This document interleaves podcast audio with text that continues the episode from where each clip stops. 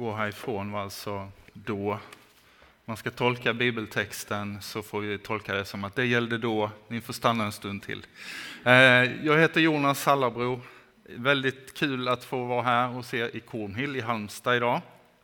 Eh, eh, tacksam att man får komma någonstans, förutom hemma i sin kyrka.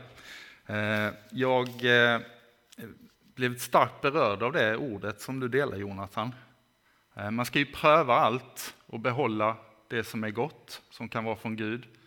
Och att få fira fettisdag i tre dagar tror jag kan vara från Gud faktiskt. Nej, jag har suttit och prövat tanken en stund här nu och varför bara ha en dag? Börja idag, fortsätt imorgon, bara mula in semlor så är vi redo för fasta på onsdag. Tack för att du delar det med oss. Jag känner att det är prövat och klart. Ett gott ord. Eh, jag eh, är tacksam för den här församlingen.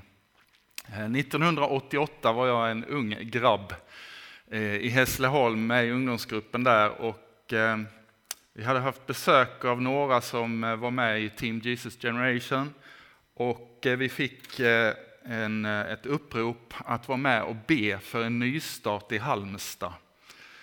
Och Per-Eve Berntsen hade jag lärt känna lite grann tidigare på några konferenser och sådär. Eh, så jag kände att oh, det där vill jag vara med och be för. Eh, jag har alltid eh, liksom varit visionsdriven själv. Så när jag, när jag hör en vision som man bara, det, det föder någonting in så, så känner man att det där vill jag åtminstone vara lite del av. Så jag har en stor tacksamhet till EFS i Halmstad, till Kornhill, till Johanneskyrkan. Postkonferenserna har betytt jättemycket för mig och eh, Per-Ivar har betytt mycket för mig personligen också. Hans, hans mod, hans liksom eh, aldrig sinande energi att gå vidare. Och ni som församling har betytt mycket. Eh, så tack så jättemycket att få komma hit, det är en heder för mig. Eh, ni har ju en enorm vision. Man känner så här bara, wow, den här foldern och andra har jag fått presenterat för mig många gånger eh, under åren. Eh, och eh, en enorm vision. Eh, jag kan känna så här, oj, när, när Per-Ive presenterar det här gång efter gång så kan jag känna, wow, och sen kan jag känna, oj, och sen kan jag, oh, jag blir nästan lite trött av att bara höra det, vad mycket ni ska göra. Kände jag, oh, hoppas det går väl. Varje församling behöver återkommande, ständigt öva sig i att ge tillbaka till Gud det man har fått. Det var lite det vi pratade om igår kväll med Mose. Han hade fått en, en stav, en herdestav och Gud sa, vad har du i din hand? Jag tror Gud upprepar det på något sätt till er. Vad har jag gett er? Vad har ni i er hand? Ge det tillbaka till mig. Allt det ni har fått av gåvor, stora visioner, resurser. Ni har fantastiska lokaler och underbara människor. Eh, oss själva, vi får ge det tillbaks till honom. För annars är risken att vi känner oj vad mycket vi ska göra och så fokuserar vi på det. Men Gud kan använda allt eller inget. Det börjar med inget i Halmstad också. Det gör ju ofta det. Gud kan göra mycket av ingenting, men utan mig, säger Jesus, kan ni ingenting göra. Utan mig kan ni ingenting göra. Ni vet den här änkan som fick ställa fram kärl för det var hungersnöd.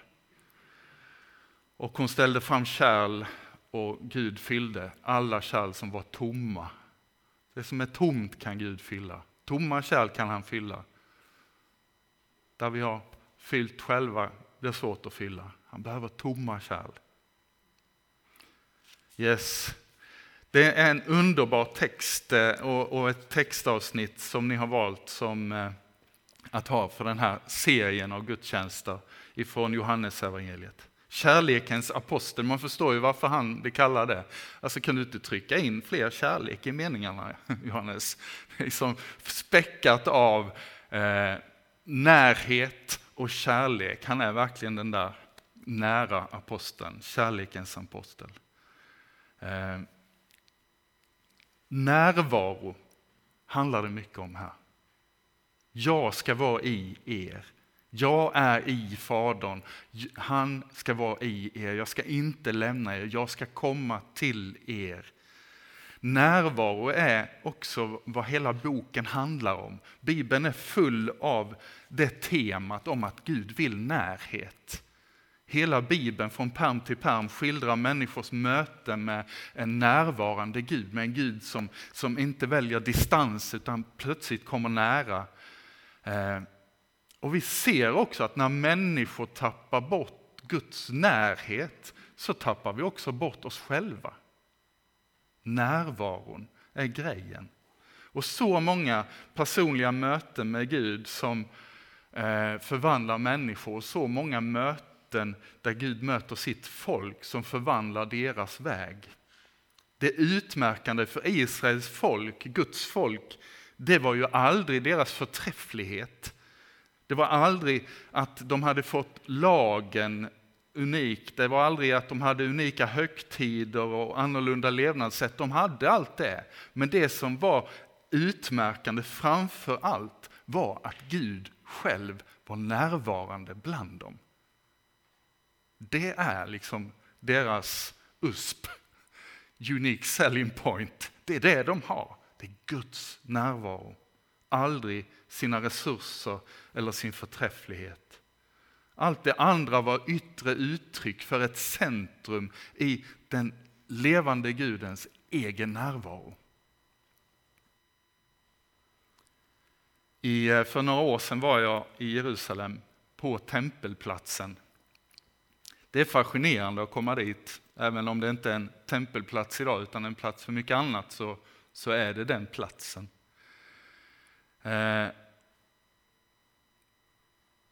det här var platsen där Gud sänkte sin härlighet och på ett särskilt sätt manifesterade sin närvaro bland sitt folk. Och folket kunde komma relativt nära. Nära Gud eh, genom templets olika gårdar och avdelningar. Så templet blev liksom den centrala platsen för tillbedjan, för gudstjänst och för mötesplatsen med Gud. För tilltalet och för Guds sändning av välsignelse. Eh, symbolen blev templet för att Gud är närvarande. Så som tabernaklet hade varit när folket eh, eh, rörde sig runt. Eh, ja, de var ju på väg, liksom, men, men det gick mest runt i öknen. Ehm, så därför blir sorgen så total när templet förstörs, ödeläggs och Herrens härlighet liksom viker från Jerusalem. Men profeterna i, i eh, den hebreiska bibeln, i Gamla testamentet, annonserar ju, vi kan se det ganska tydligt nu, en adressändring. Det, det är egentligen inget som inte Gud har talat om. Jeremia talar om att Gud sluter ett nytt förbund med sitt folk. Och han flyttar inte bort, utan in. Jag ska lägga min lag i deras inre. Skriva den på i deras hjärtan. Jag ska vara deras Gud och de ska vara mitt folk. Alla ska känna mig, från den minste till den störste, säger Herren. Jeremia 31. Hesekiel, en annan profet i, i den hebreiska bibeln, talar om den här flyttröran som ska bli, att det, det kommer skapa stora förändringar. Jag ska ge er ett nytt hjärta, säger han. Låta en ny ande komma in i er. Jag ska ta bort stenhjärtat, det är en ganska brutal bild. Ta bort stenhjärtat ur er kropp och ge ett hjärta av kött. Jag ska låta min ande komma in i er göra så att ni vandrar efter mina stadgar, håller mina lagar och följer dem. Det är detta som, Johannes, som Jesus stryker under också i sin undervisning. Det kommer nu. I ett samtal med en kvinna vid brunnen i Syka så kommer Jesus och kvinnan in på att eh, det, det är liksom inte här eller där. Det är som att Jesus skriver ett flyttkort eh, till den här kvinnan och säger att ja, men platsen för tillbedjan är inte här eller där, utan en plats i människan. Varje troende får enligt Jesus en inneboende källa av vatten som flödar med evigt liv. Just precis som, som templet skulle vara vid några av högtiderna, när, vi lövhyddohögtiden till exempel, när prästerna fick ösa vatten i templet. Alltså, men Jesus skriver ett flyttkort och vi får läsa det. Den här kvinnan får ta emot en bild av att om, om någon är törstig så kom till mig och drick. Den som tror på mig, som skriften säger, ur hans inre ska strömmar av levande vatten flyta fram. Alltså, det är inte det berget eller det berget, säger Jesus. Inom er. Så när jag stod där på tempelplatsen i, i bön, gick runt lite, så bara grips jag av detta. Pff, vad fantastiskt det är att på något sätt på pingstdagen, när det som Jesus undervisar om här, om att hjälpa, jag ska be Fadern, han ska sända hjälparen. Det som Jesus har en sån stor glädje i att han får gå till Fadern, därför att då kan hjälparen komma. Och så kommer helig ande, hjälparen, på pingstdagen och förvandlar templet från tempel till himlens postkontor på jorden. Alltså han sänder ut Gudsriket. Det som har varit som ett office. Här har varit himlens kontor. Templet blir nu ett post office. Det kan vi sälja till någon amerikansk förkunnare, det var ganska bra. Eh, Alltså det som har varit Guds kontor på, på jorden, templet, blir nu ett postkontor där det liksom sänds ut. Guds riket ska nå vidare, inte bara vara här. På pingstdagen faller Guds ande över den då ganska lilla skaran troende. Alla samlade i bön, i någon slags förväntan på att Gud ska komma och så plötsligt så sker det som de inte kunde förvänta, men Gud kommer. De uppfylls, de genomströmmas på ett mäktigt sätt och på ett förunderligt sätt, men ändå helt naturligt. Så kommer Jesu egen närvaro och fyller kyrkan och fyller staden och börjar strömma ut. Människor bär ut Guds egen närvaro. Den som bara var där bara bärs ut som en ström av levande vatten. Jesu död på korset och hans uppståndelse instiftar det här nya förbundet. Eh, det är det största och mest centrala i evangeliet att, att Jesus öppnar detta förbundet för alla människor. Ett nytt förbund genom hans blod. Eh, men det är också genom Andens utgjutande som Gud förverkligar detta nya djupgående Gud med oss-förbundet, Immanuelsförbundet. Det är Gud med oss. Jag ska vara med er alla dagar, säger Jesus. Alla dagar nära, riktigt nära, uppfylla er. När Jesus dör på korset så är det för att dra ett streck över synden. Men det är inte bara det han vill. Hans stora passion är att återupprätta relationen. Han gör det genom sin försoningsstöd.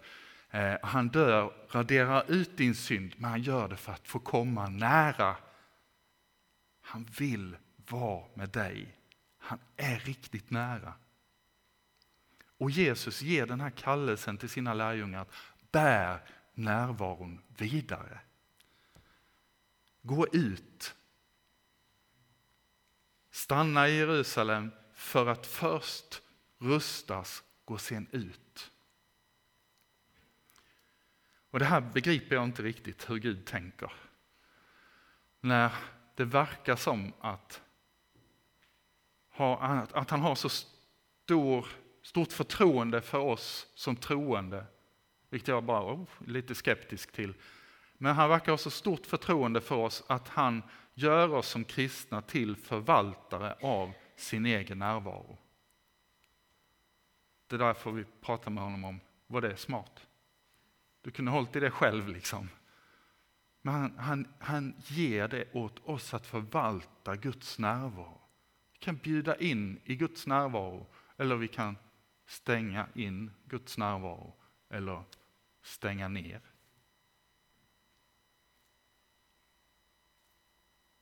Vi kan göra kyrka utan Guds närvaro. Vi kan göra program och gudstjänst. Vi kan lovsång och ganska trevligt själva. Men Jesu kallelse till oss är att gå ut med evangelium i hela skapelsen, etablera Gudsriket. Och den kallelsen kommer vi ingenstans med i oss själva. Utan Guds närvaro, utan Guds kraft är det en helt omöjlig sak Jesus föreslår. Gå ut med evangelium hela världen, gör alla människor till lärjungar. Döp dem, lär dem, bara gå vidare. En fullständig omöjlighet om inte han säger, jag är med er i detta. Varje dag, alla dagar. Vi är kallade att vara närvarons folk, inte verksamhetens folk. Det är inte vår förträfflighet, vår fina verksamhet som gör skillnad, det är Guds närvaro. Hans liv, hans karaktär, hans ström ska få gestaltas i oss, var och en, men också i församlingens gemensamma liv. Och bjuda in andra till ett liv i Guds närvaro. Därför han har kommit hela vägen. Han är där du är. Han viker aldrig liksom. Han hänger med i skiten också. Det fina med Gud är att han har inga problem med synd. Vi har det. Oh, akta er för synd. Men, men Gud går hela vägen in i synden för att vinna oss. Man skulle han ju inte nått mig. Anden kallas av Jesus för hjälparen.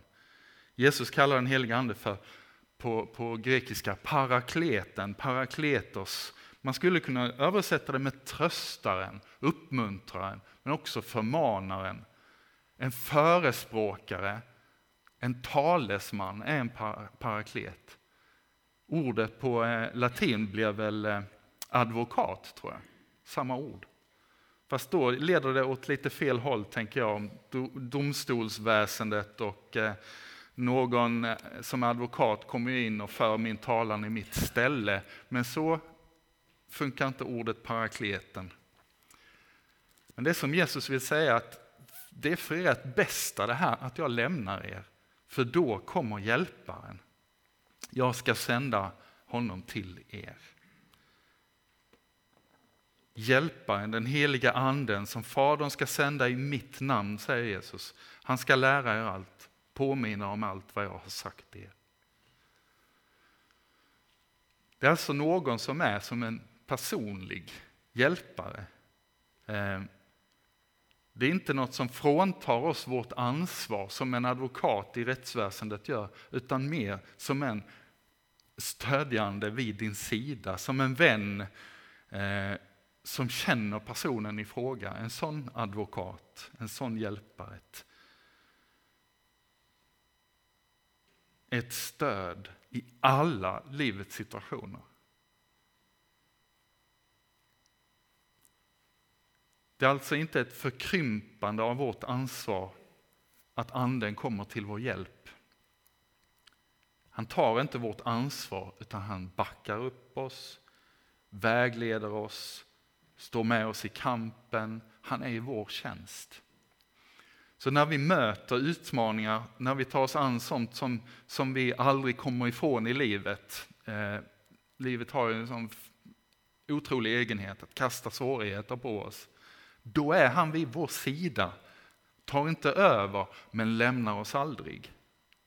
Utesluter inte dina gåvor utan tvärtom plockar fram, men du har ju det här och du har ju den här personen.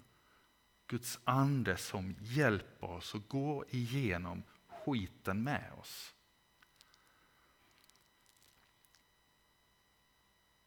i eh, första Korintierbrevet 2 säger Paulus så här. Vi har fått anden som kommer från Gud för att vi ska veta vilka gåvor Gud har gett oss. Alltså även bruket av våra eh, gåvor, våra styrkor, vår, våra talanger eh, är vi på djupet beroende av hjälp för att göra. Inte bara där du är svag, Guds ande vill hjälpa dig, utan också där du är stark. Där du har dina styrkor, det kan han göra mer av. Anden är inte heller som en professionell religiös tjänsteman som mekaniskt utför sin plikt på eh, order, liksom. utan han är en personlig, nära vän. Det är som Jesus bara, oh det här kommer att bli så bra. Jag ska be Fadern, han ska sända anden. En annan hjälpare säger han. Men det betyder egentligen en av samma sort som sonen och som fadern. Och det kommer att bli så bra. Han ska vara i er. Jag kan riktigt känna hur Jesus bara fylls av den här visionen av att detta kommer att bli bra. Han var ju människa Jesus. Med allt vad det innebär av begränsningar. Anden är ande. Liv. Kraft. Närvarande, viskande, stödjande. Ja, det är bra. Det blir inte bättre än så här. Det är detta det är. Har du förstått att du behöver inte gå igenom ditt liv ensam? Du är aldrig ensam. Du har en personlig hjälpare, den helige Ande. Det är lätt att vi behandlar den helige Ande som något abstrakt, som en lära. Men han är faktiskt en person. Eh, I min eh, uppväxt så eh, handlade predikan och undervisning så mycket om Jesus. Mest om Jesus, nästan bara om Jesus. Lite om Fadern, men inte så mycket om det heller. Och nästan inget om den helige Ande. Det var liksom lite undervisning, men mm, det kom med så småningom. Men när jag växte upp var det ganska så sparsmakat, åtminstone i EFS. Det var bättre i andra sammanhang kanske. Ehm, en annan hjälpare, en av samma sort som Jesus. Så Det är väldigt bra att höra mycket om Jesus för att lära känna den helige Ande. Men sen behöver vi förstå att anden är också en person. Du kan lära känna Guds ande. Du lär känna hur han är och allting genom att lära känna Jesus. Men han är en person. Jesus, Guds son, vi tar det igen. Jesus, Guds son, som kom i mänsklig gestalt, var ledd av den helige ande. Jesus säger själv att han gör ingenting, han talar ingenting som inte anden ger honom att Fadern har sagt. Då kan nog du och jag också behöva vara ledda av den heliga ande, tänker jag. Om Jesus behövde vara det, om han behövde den heliga ande för att kunna förmedla, eh, om han behövde det för att kunna leva, så behöver jag det också. Det sker genom att den helige ande förmedlar i Jesus, till Jesus och genom Jesus. Och nu, när alltså Jesus sitter på Faderns högra sida, så talar den heliga Ande till oss det som han hör honom säga. Det är Jesus, det är hans röst vi hör. Vi får del av Guds ande. Hur då? Hur får du del av Guds ande? Vad kan du göra för att bli mottagare? Eh, jag brukar säga att vi behöver jobba ständigt med detta, att hitta mottagarläget i vårt liv. Jesus säger att Guds rike tas emot som barn. Ni vet hur barn är. Åh, hjälp mig med detta. De är ständiga mottagare. Vad ska vi, alltså fortfarande är mina barn mottagare, det är kanske lite sådär. Eh, men givare också, men, eh, men de vill gärna ta emot saker. Det är härligt, även om man är 25 och 28 år gammal, att man får vara har barnaskapets ande kvar. Hur får jag del av Guds ande? För det första, längtan. Gud använder längtan. När Jesus i bergspredikan lyfter fram det vi kallar för saligprisningar så står det ju inte att, att salig är den som är mätt och trött och har allt på klart för sig och kan luta sig tillbaka. Nej, han säger salig den som hungrar och törstar. Gudsriket ges inte till den som redan är mätt utan till den som har behov. Jag har nöd, jag behöver. Då ger Gud. Vad du får av Gud är kopplat till vad du vill vad du längtar efter, vad du verkligen behöver, din hunger, din desperation.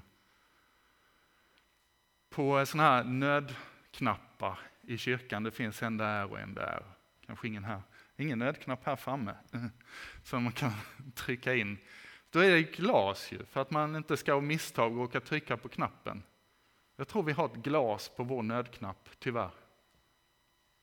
Krossa det glaset. Det är inte, det är inte, du klarar det inte själv ändå. Lika bra att trycka in knappen och säga Gud, hjälp. Eller som när man sitter i, vad heter den här 10 000 kronors frågan, heta stolen.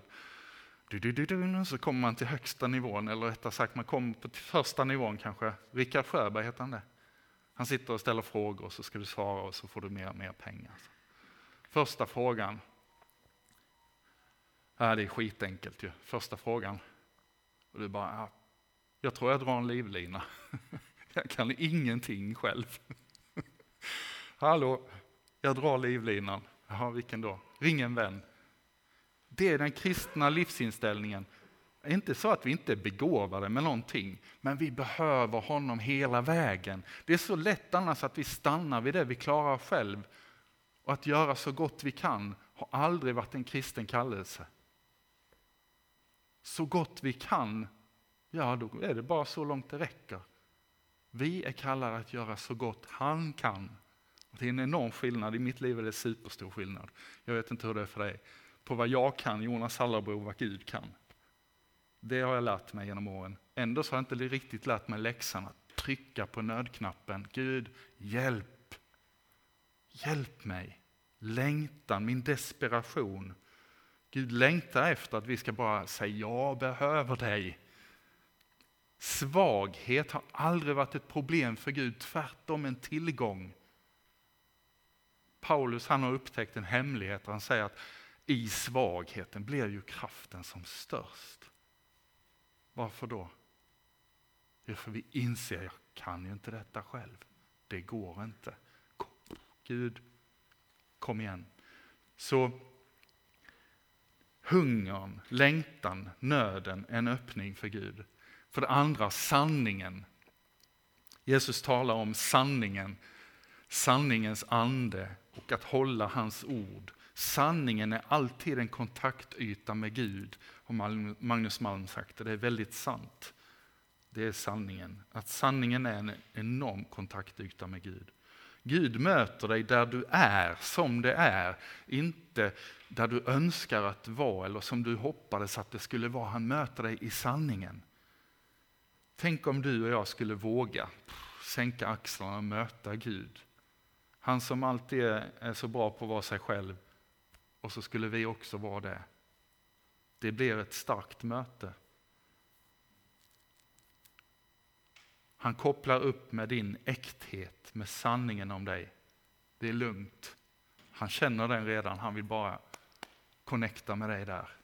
För det tredje, öppenhet och reservationslöshet öppnar upp för den heliga Ande. När vi lägger ner vår agenda och säger Gud, som du vill får det bli. Det får bli på ditt sätt då. Då svarar Gud. Om vi säger att, att ja, det här får du göra som du vill Gud, då blir han jätteintresserad av att leda och göra det. Men vi har rätt så mycket kontrollbehov. I, eh, i Efesierbrevet 5 så säger ju Paulus, var försiktiga med anden, det kan lätt bli för mycket.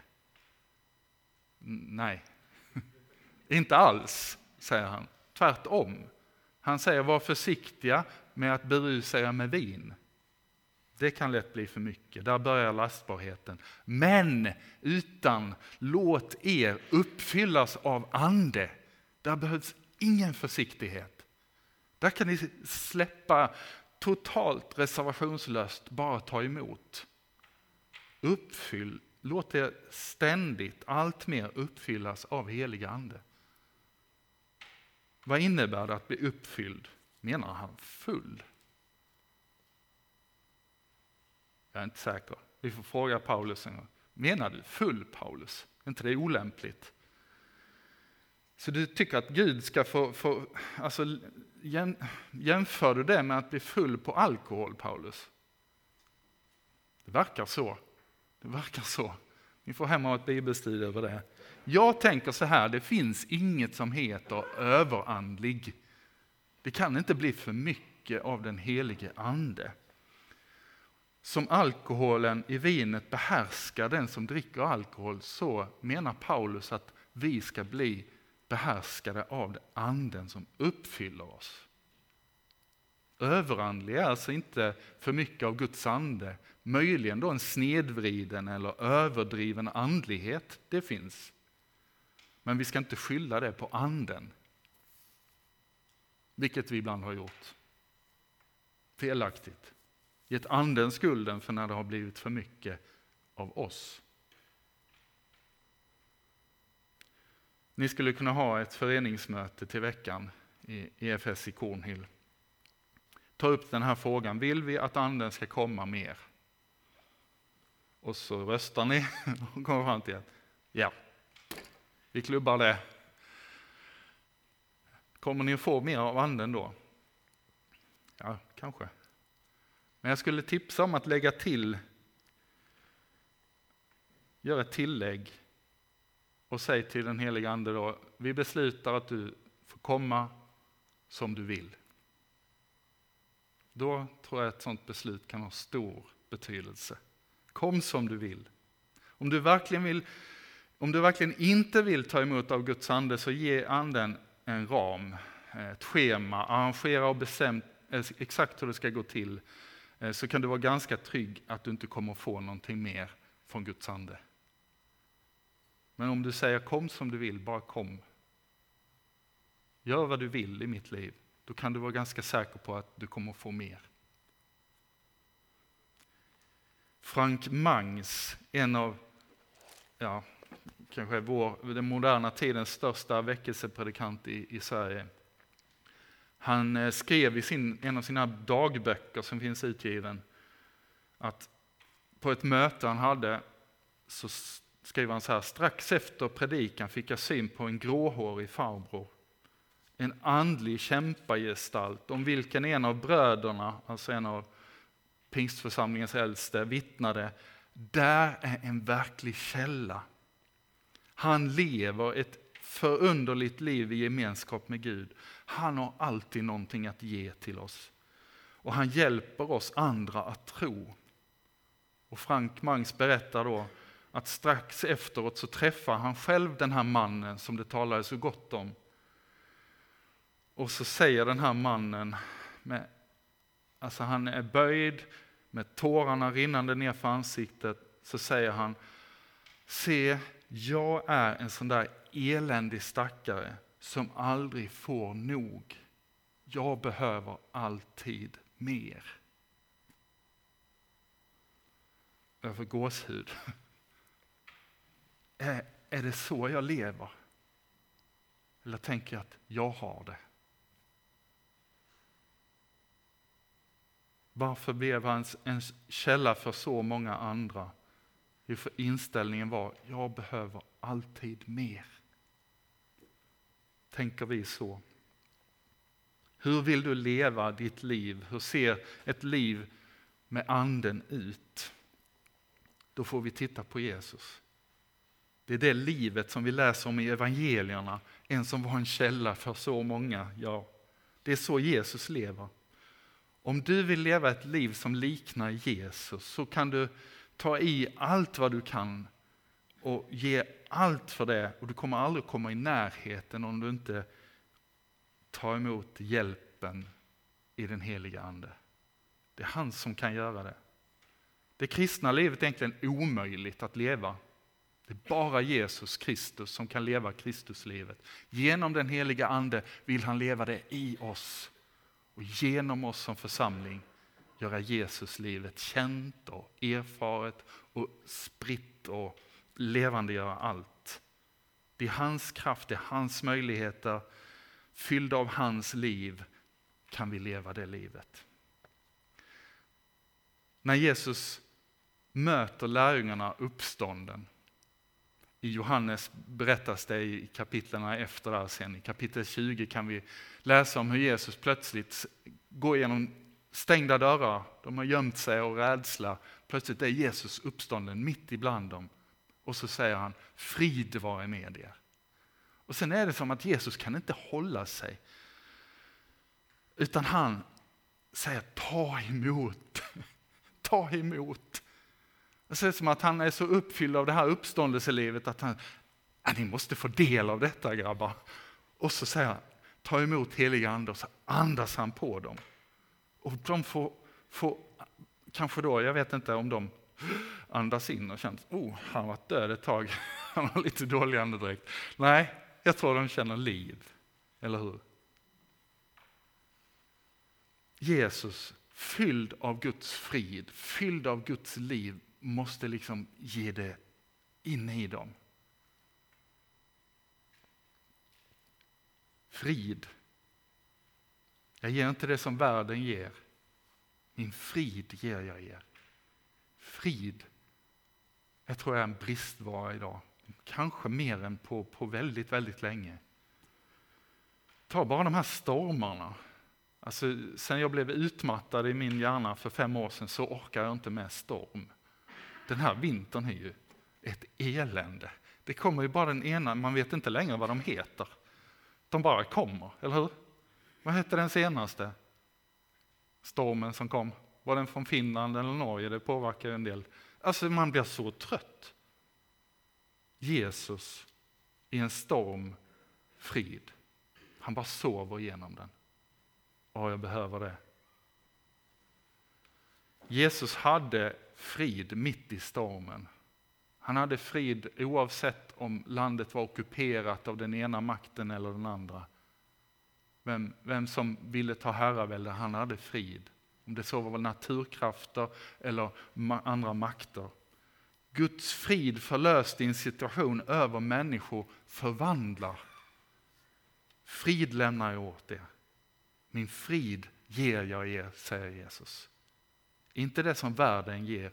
Låt inte era hjärtan oroas. Tappa inte modet. Amen. Vi ber. Tackar dig Jesus för att friden är en person. För att livet är en person. Jesus Kristus. Du är det eviga livet. Du är fridsfursten. Välkommen. Kom till oss.